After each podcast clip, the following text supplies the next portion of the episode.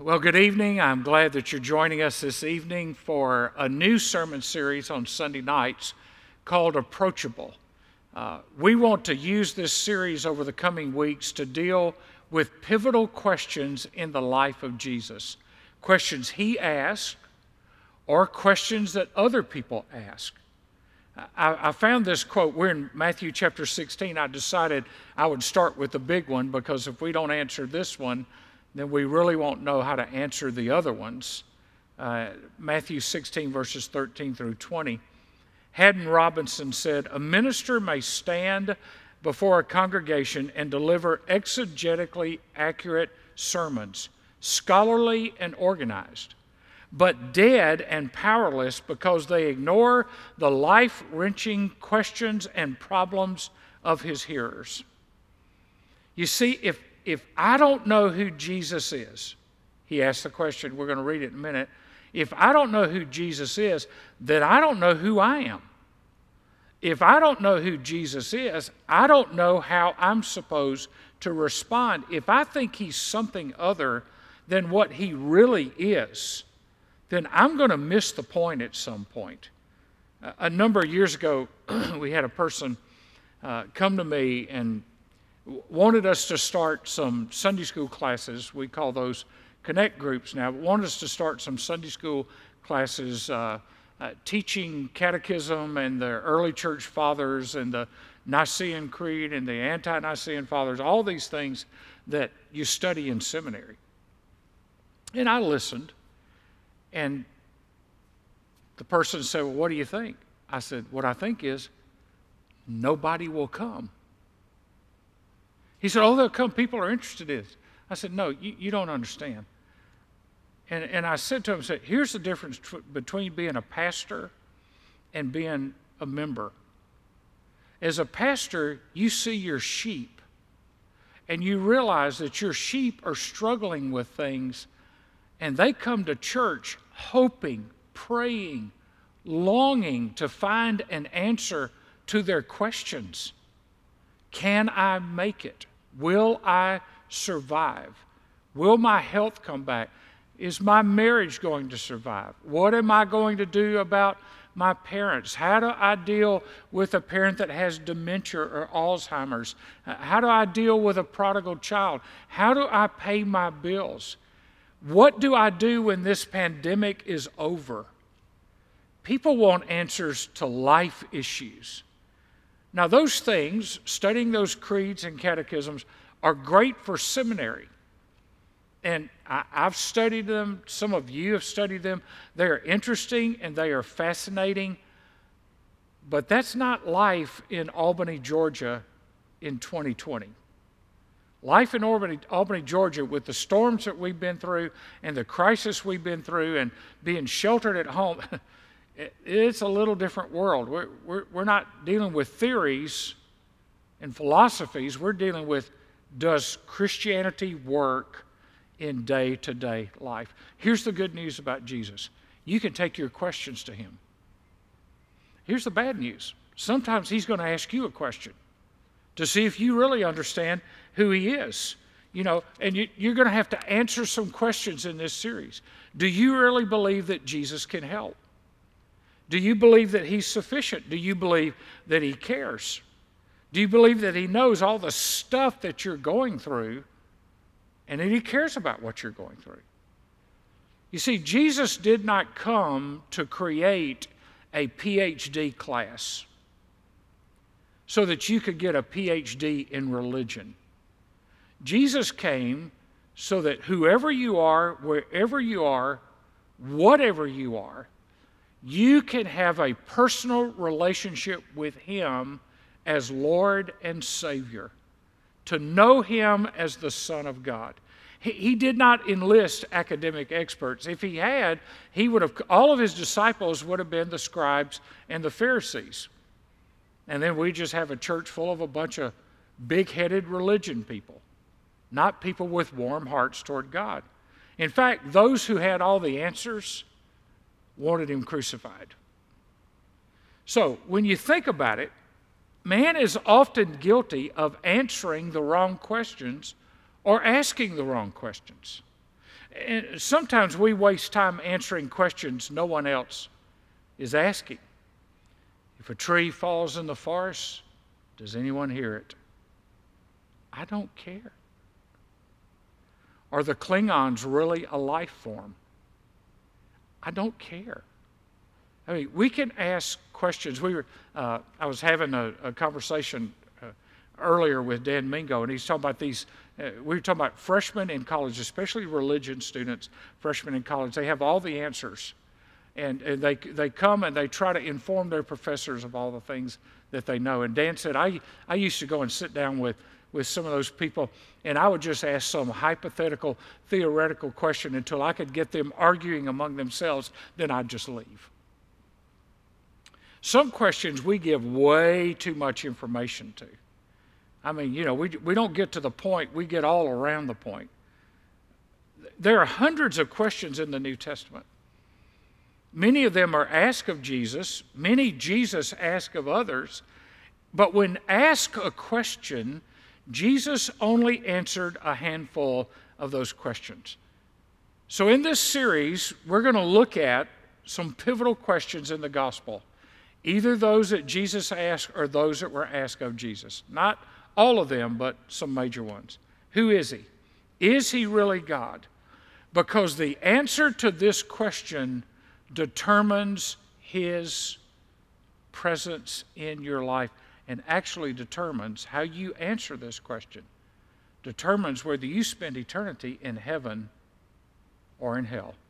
So let's look at Matthew chapter 16. Now, when Jesus came to the district of Caesarea Philippi, he was asking his disciples, Who do people say that the Son of Man is? And they said, Some say John the Baptist, and others Elijah, but still others Jeremiah and one of the, or one of the prophets. And he said to them, But who do you say that I am? And Simon Peter answered, You are the Christ, the Son of the living God. you know, we're always guilty of criticizing Simon Peter. I remember Warren Wiersbe said one time, Be careful how you criticize Simon Peter because the running joke among preachers is, you know, Simon Peter's always putting his foot in his mouth. He didn't hear. He made the defining statement about who Jesus is. You are the Christ, the Son of the living God. Let me speak for a moment of the context of this statement because the context of this statement makes this an even more powerful statement. Jesus has taken his disciples to the district of Caesarea Philippi. It is the farthest north that he will travel in his earthly ministry. It's 25 miles north of the Sea of Galilee. It's 125 miles, about 120 miles north of Jerusalem, uh, there was an underground stream of water there that flowed out of a cave, actually found its source somewhere from the mountains, and it flowed out of a cave. it, it is known as Banyas, B A N I S, Banyas, or riverbed today.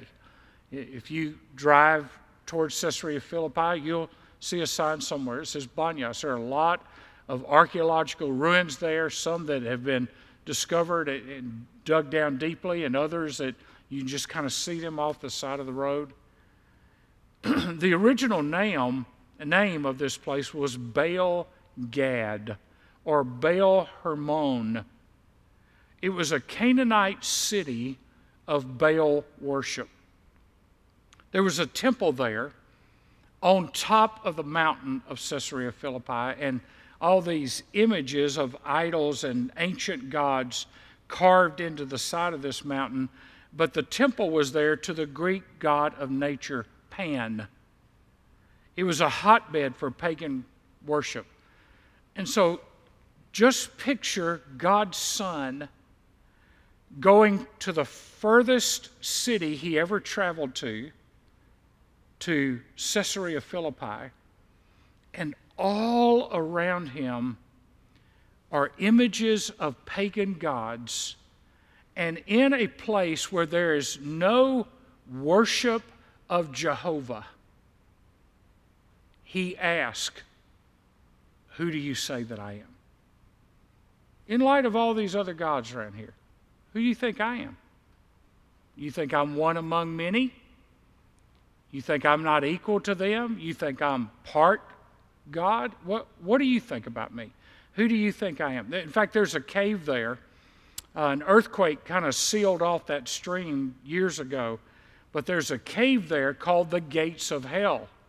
You remember, Jesus will say, You know, God's revealed this to you, and I'm going to build my church on this statement, not on Simon Peter. I'm going to build my church on this statement, and the gates of hell will not prevail against it. When, when I'm in Israel teaching, I'm usually in a little area up from where that hole is, where that gate is, and I say, just picture Jesus pointing to that hole right there that was known as the gates of hell. And he's saying, the gates of hell, the devil, everything you're afraid of, will not prevail against my church. That's why they could remember this story. They had a visual image of where he'd said it and what he had said. By the way, the pagans used to sacrifice their children at the gates of hell. And when they would throw their children in there, if there was blood, the sacrifice was not acceptable. No blood, the sacrifice was acceptable. I find that so incredibly interesting because the Bible says without the shedding of blood, there is no remission of sin. So they just reverse what the Bible said. So look at the first point in your notes right question, wrong answers. Remember, you can get these notes on the website. We got all kinds of answers to this question. And, and who do you say that? Most of them are either dead wrong or partially right. Well, you're a great teacher. That's partially right. You're a prophet. Yeah, it's partially right. Uh, you're a moral leader. Yeah, partially right. You're a religious figure. Partially right. But here's what Jesus is doing He's posing a question to the disciples, and they gave him the opinions of the crowd. Well, Jesus, we kind of went out and took a little poll, took a little survey, got a finger on the pulse of the crowd. This is kind of what they're saying. Some of them think you're John the Baptist. 22% think you're John the Baptist. Uh, 14% think you're Elijah. Uh, 8% think you're Jeremiah. Or the rest of them think you're one of the other prophets. I love Clovis Chappell, who was a preacher in the early 20th century. He said, in answering the question, his disciples did not tell the whole story. They passed over the ugly criticisms they had heard. They said nothing about those who accused their master. Instead, they told him only the complimentary things that they had heard. In other words, all the answers were partially right but totally wrong. We still have people that give the wrong answers today. They refuse to proclaim that Jesus is the only way. There are mainline denominations that will tell you there's more than one way to get to God. There are religious movements that will tell you that there is a co redeemer with Jesus. He stands alone as the Redeemer. There are people that will not definitively say, because they're afraid they'll hurt somebody's feelings, Jesus is the only way to God. He's not one of many ways, He's the only way. And there are people, even inside evangelical churches, that are impressed with the words of Jesus and inspired by the works of Jesus. Oh man, they love it. Man, look at that church. Look at what that church is doing. You know, there, there are people probably talking about us, you know, maybe now, you know, man, I heard Sherwood's been feeding people, and, and I heard people at Sherwood made masks. Well, we're trying to serve our community. But if you ask them, do you believe what Sherwood Baptist Church believes, that Jesus is the only way to heaven? They say, I don't know that I believe that. You see, they may be impressed with what we do, but they do not believe the one that calls us to do what we do Jesus Christ. They've heard his teachings, they've been on the Mount of Beatitudes, they've seen his miracles, they've even experienced a few miracles themselves. I mean, Peter's mother in law was healed, they, Jesus has calmed the storm. But like many people, I believe the disciples, even at this late point, in some way liked the idea of Jesus, but they hadn't bought in fully into who Jesus was. I think they were, my opinion, I think they personally kind of said, you know, he's, he's, he's like John the Baptist or he's like Elijah. They, they didn't fully understand his nature. In fact, in Matthew 8 and verse 27, they ask the question, What kind of man is this that even the winds and the sea obey him? So think about it. These disciples have been following Jesus all this time. They've seen the miracles, they've heard his teaching, and they would admit, I've never heard anybody teach like Jesus. He teaches with authority. I've never seen anybody, not even John the Baptist could do what this guy can do. I've never seen anybody do this.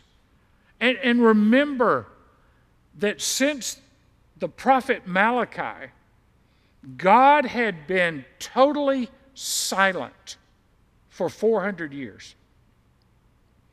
And from the end of the Old Testament, the last words of Malachi, to the first words of Matthew is 400 years of silence. And all of a sudden, God shows up in a virgin born child. And he grows up sinless. And he declares that he is the Son of God. It's the first time they've heard from God in 400 years. I mean, Peter's parents hadn't heard from God. All they had was the Old Testament. 400 years of silence, generations of silence. And now Jesus shows up and says, Hey, what do you think? You think I'm it? Because, see, all during this time, there were people claiming to be Messiah. Even at the time of Jesus, there were other people claiming to be Messiah, but Jesus is the only one that fulfilled all the prophecies. These disciples have been with him long enough to know the right answer, but they're telling him what the crowd says. But this is what Jesus is doing. At this point in Matthew chapter 16, we are six months away from the crucifixion. And Jesus, at this point, says, You guys need to solidify your faith. And if you read this in context, after this confession, Jesus immediately begins talking about his death. Why did he ask the question? He was six months away from dying. He was six months away from the cross. And he needed them to make up their minds once and for all so that in these last six months and in that last night, John 14 through 17, he could pour into them as much as possible to prepare them for what was about to happen to them. So, second statement, right question, right answer. Jesus is not having an identity crisis. He's taking the disciples to the point where he wants them to identify who he is so they can identify who they are. To face the pressures of the world, they needed to know Christ, not by opinion, but by conviction. They needed to be able to say, I know whom I have believed, and I am persuaded that he is able to keep that which I have committed unto him until that day. So Peter speaks up. You're the Christ, the Son of the living God. You're the Messiah, the anointed one. You're the one we've been looking for. You're the great I am, come in bodily form. Because when you study the life of Christ, you see that he fulfilled these prophecies in his birth, his death, his resurrection, in his ascension. Prophecies that were written hundreds of years before he was ever born. In the Old Testament, there are 300 distinct prophecies about Messiah that have been fulfilled in the first coming of Jesus or will be fulfilled in his second coming. I love this statement from Dave Earley. The name of his great great grandfather was predicted. The place of his birth was predicted. So was the visit of the wise men, the gifts the wise men brought, and Herod's attempt to kill him. I would say if one person fulfilled all of that, he's Messiah. And that's just four or five things. There was a written record, think about this, there was a written record of the life of Jesus from beginning to end before he was ever born. This was not a biography written years after he was born. There was a written record in the Old Testament how he would suffer, how he would die, that he would be the one that would take away our sin. John Stott says essentially, Christianity is Christ. The person and work of Christ are the rock upon which the Christian religion is built.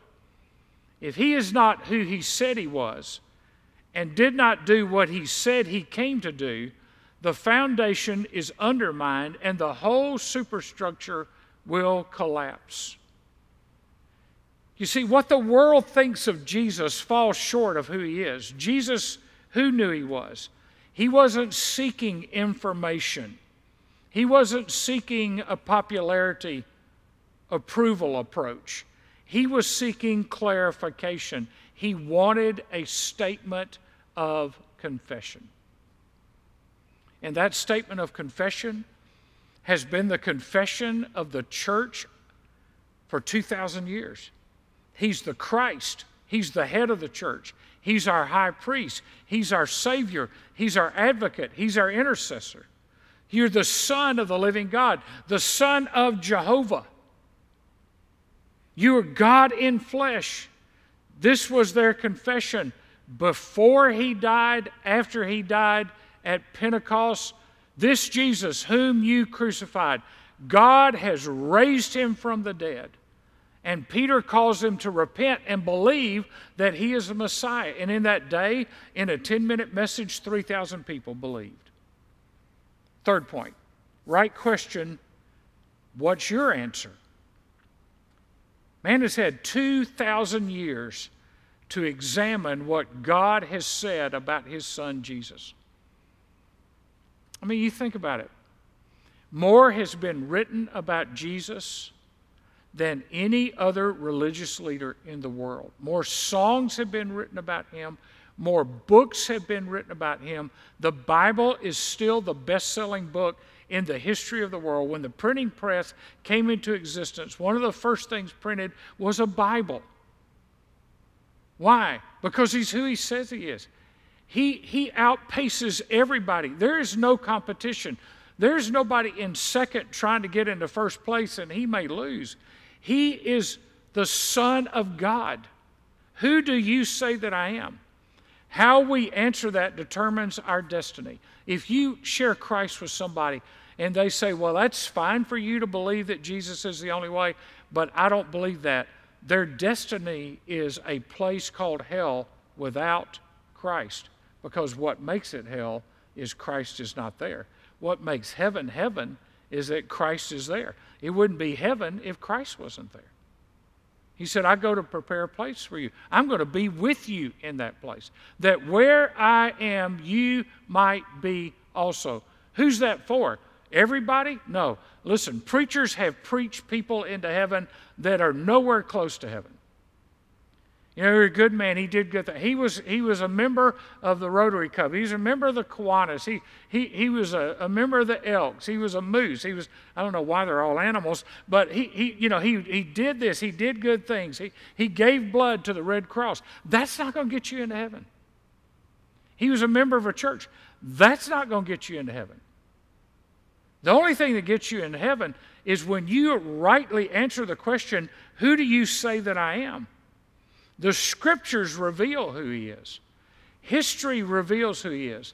The testimony of people whose lives have been changed reveals who he is. I can tell you who he is because he changed my life. Religion didn't change my life. Being a Baptist didn't change my life. Being baptized in the Jordan River in 1972 didn't change my life. What changed my life is one night Christ came into my life and I said, Yes, you are. And he said, Yes, I am. And we agreed that he was the only way that I could get to heaven, and I received him as my Lord and Savior. So, this is the most important question we can answer. Jesus is approachable, but he wants an answer. So, let me give you some thoughts here. These are in the notes, and you can kind of get the key words if you want to and go back and fill it in later. But think, think this through. When Jesus affirms Peter's statement, number one, he affirmed the answer. He affirmed the answer. Jesus didn't say, Man, I hate to tell, I hate to disappoint Peter. He is so confident of this. I, I hate to tell him that's not really who I am. He affirmed the answer. Secondly, he fulfilled the prophecies. He fulfilled the prophecies. There's not many people that have fulfilled these prophecies. There's only one. I mean, you don't have to go to a lineup in a jail and look at 27 religious leaders from Mohammed and Buddha and Hindu leaders and, and Mormon leaders. You don't have to go and say, uh, I wonder which one he is. Which one fulfilled the prophecies? There's only one, and that's Jesus. Thirdly, Jesus did what only God can do. He overruled nature. He fed thousands with a small takeout lunch. He healed the sick. He raised the dead. Fourthly, he accepted worship only God deserves. When the leper and the man born blind worshiped him, Jesus didn't say, Oh, no, you know, hey, make sure you're worshiping Jehovah. Don't worship me. I, I'm, I'm just a preacher. I'm just a prophet. No, he accepted worship only God deserves. Fifthly, he made claims to be one with the Father. Jesus said, If you've seen me, you've seen the Father. He had the power to forgive sin. Only the Father has the power to forgive sin. He had the power to give life, John chapter 5. He said, I and the Father are one. And that infuriated the religious leaders of the day because everything he claimed were things that only Jehovah could do. But he was Jehovah in flesh where we could see him and feel him and touch him. And then, number six, Jesus said his teachings and his life were one. I am the way, I am the truth, I am the life. Nobody comes to the Father but by me. Jesus was sinless perfection, he was righteousness incarnate.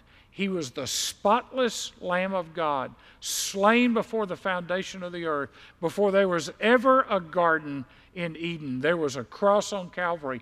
God designed the plan for our redemption before man ever sinned. God knew we would sin.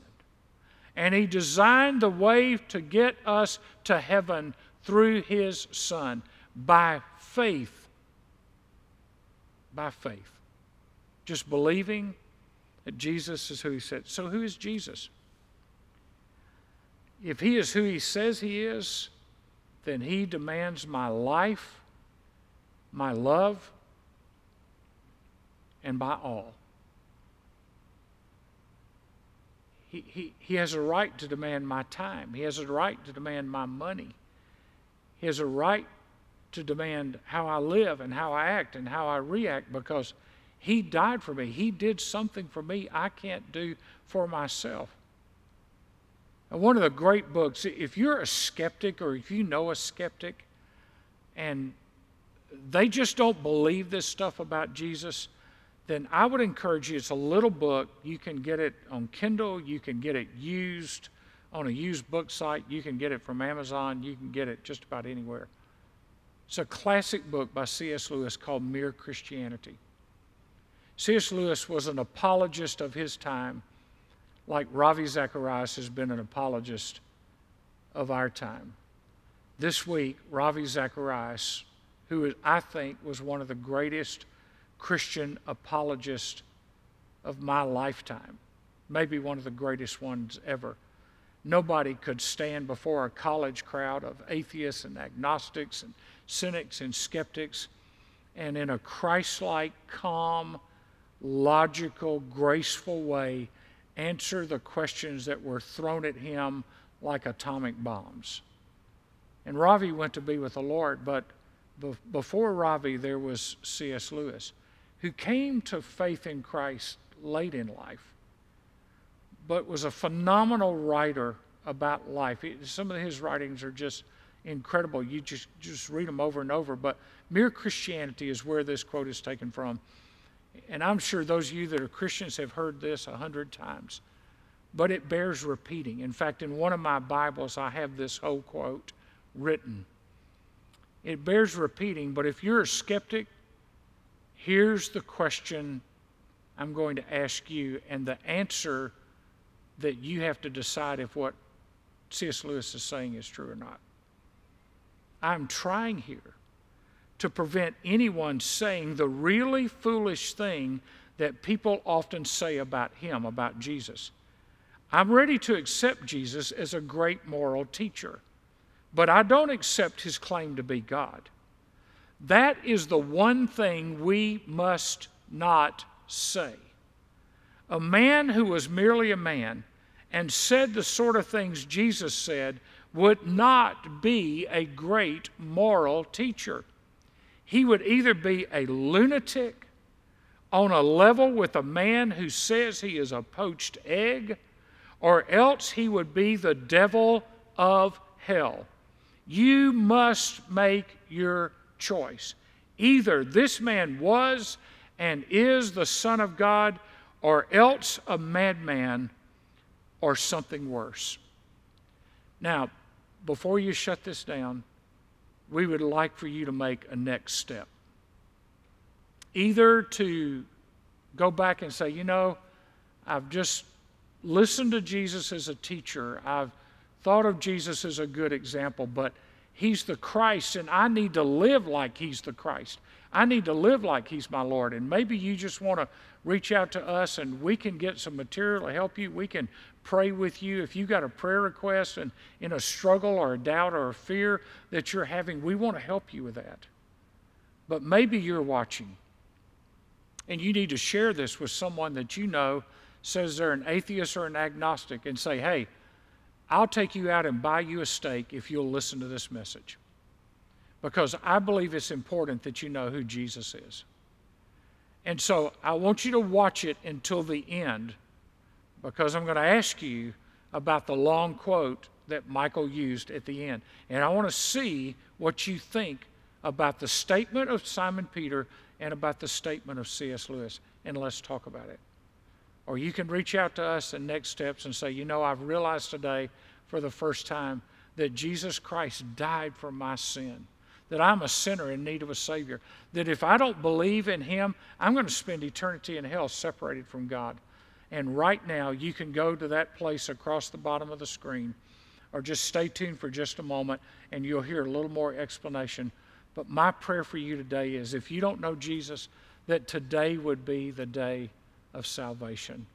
May God bless you because I want to proclaim to you that He is, He is, not He was, He is the Christ, the Son of the living God. And somewhere out there, all God's people said, Amen.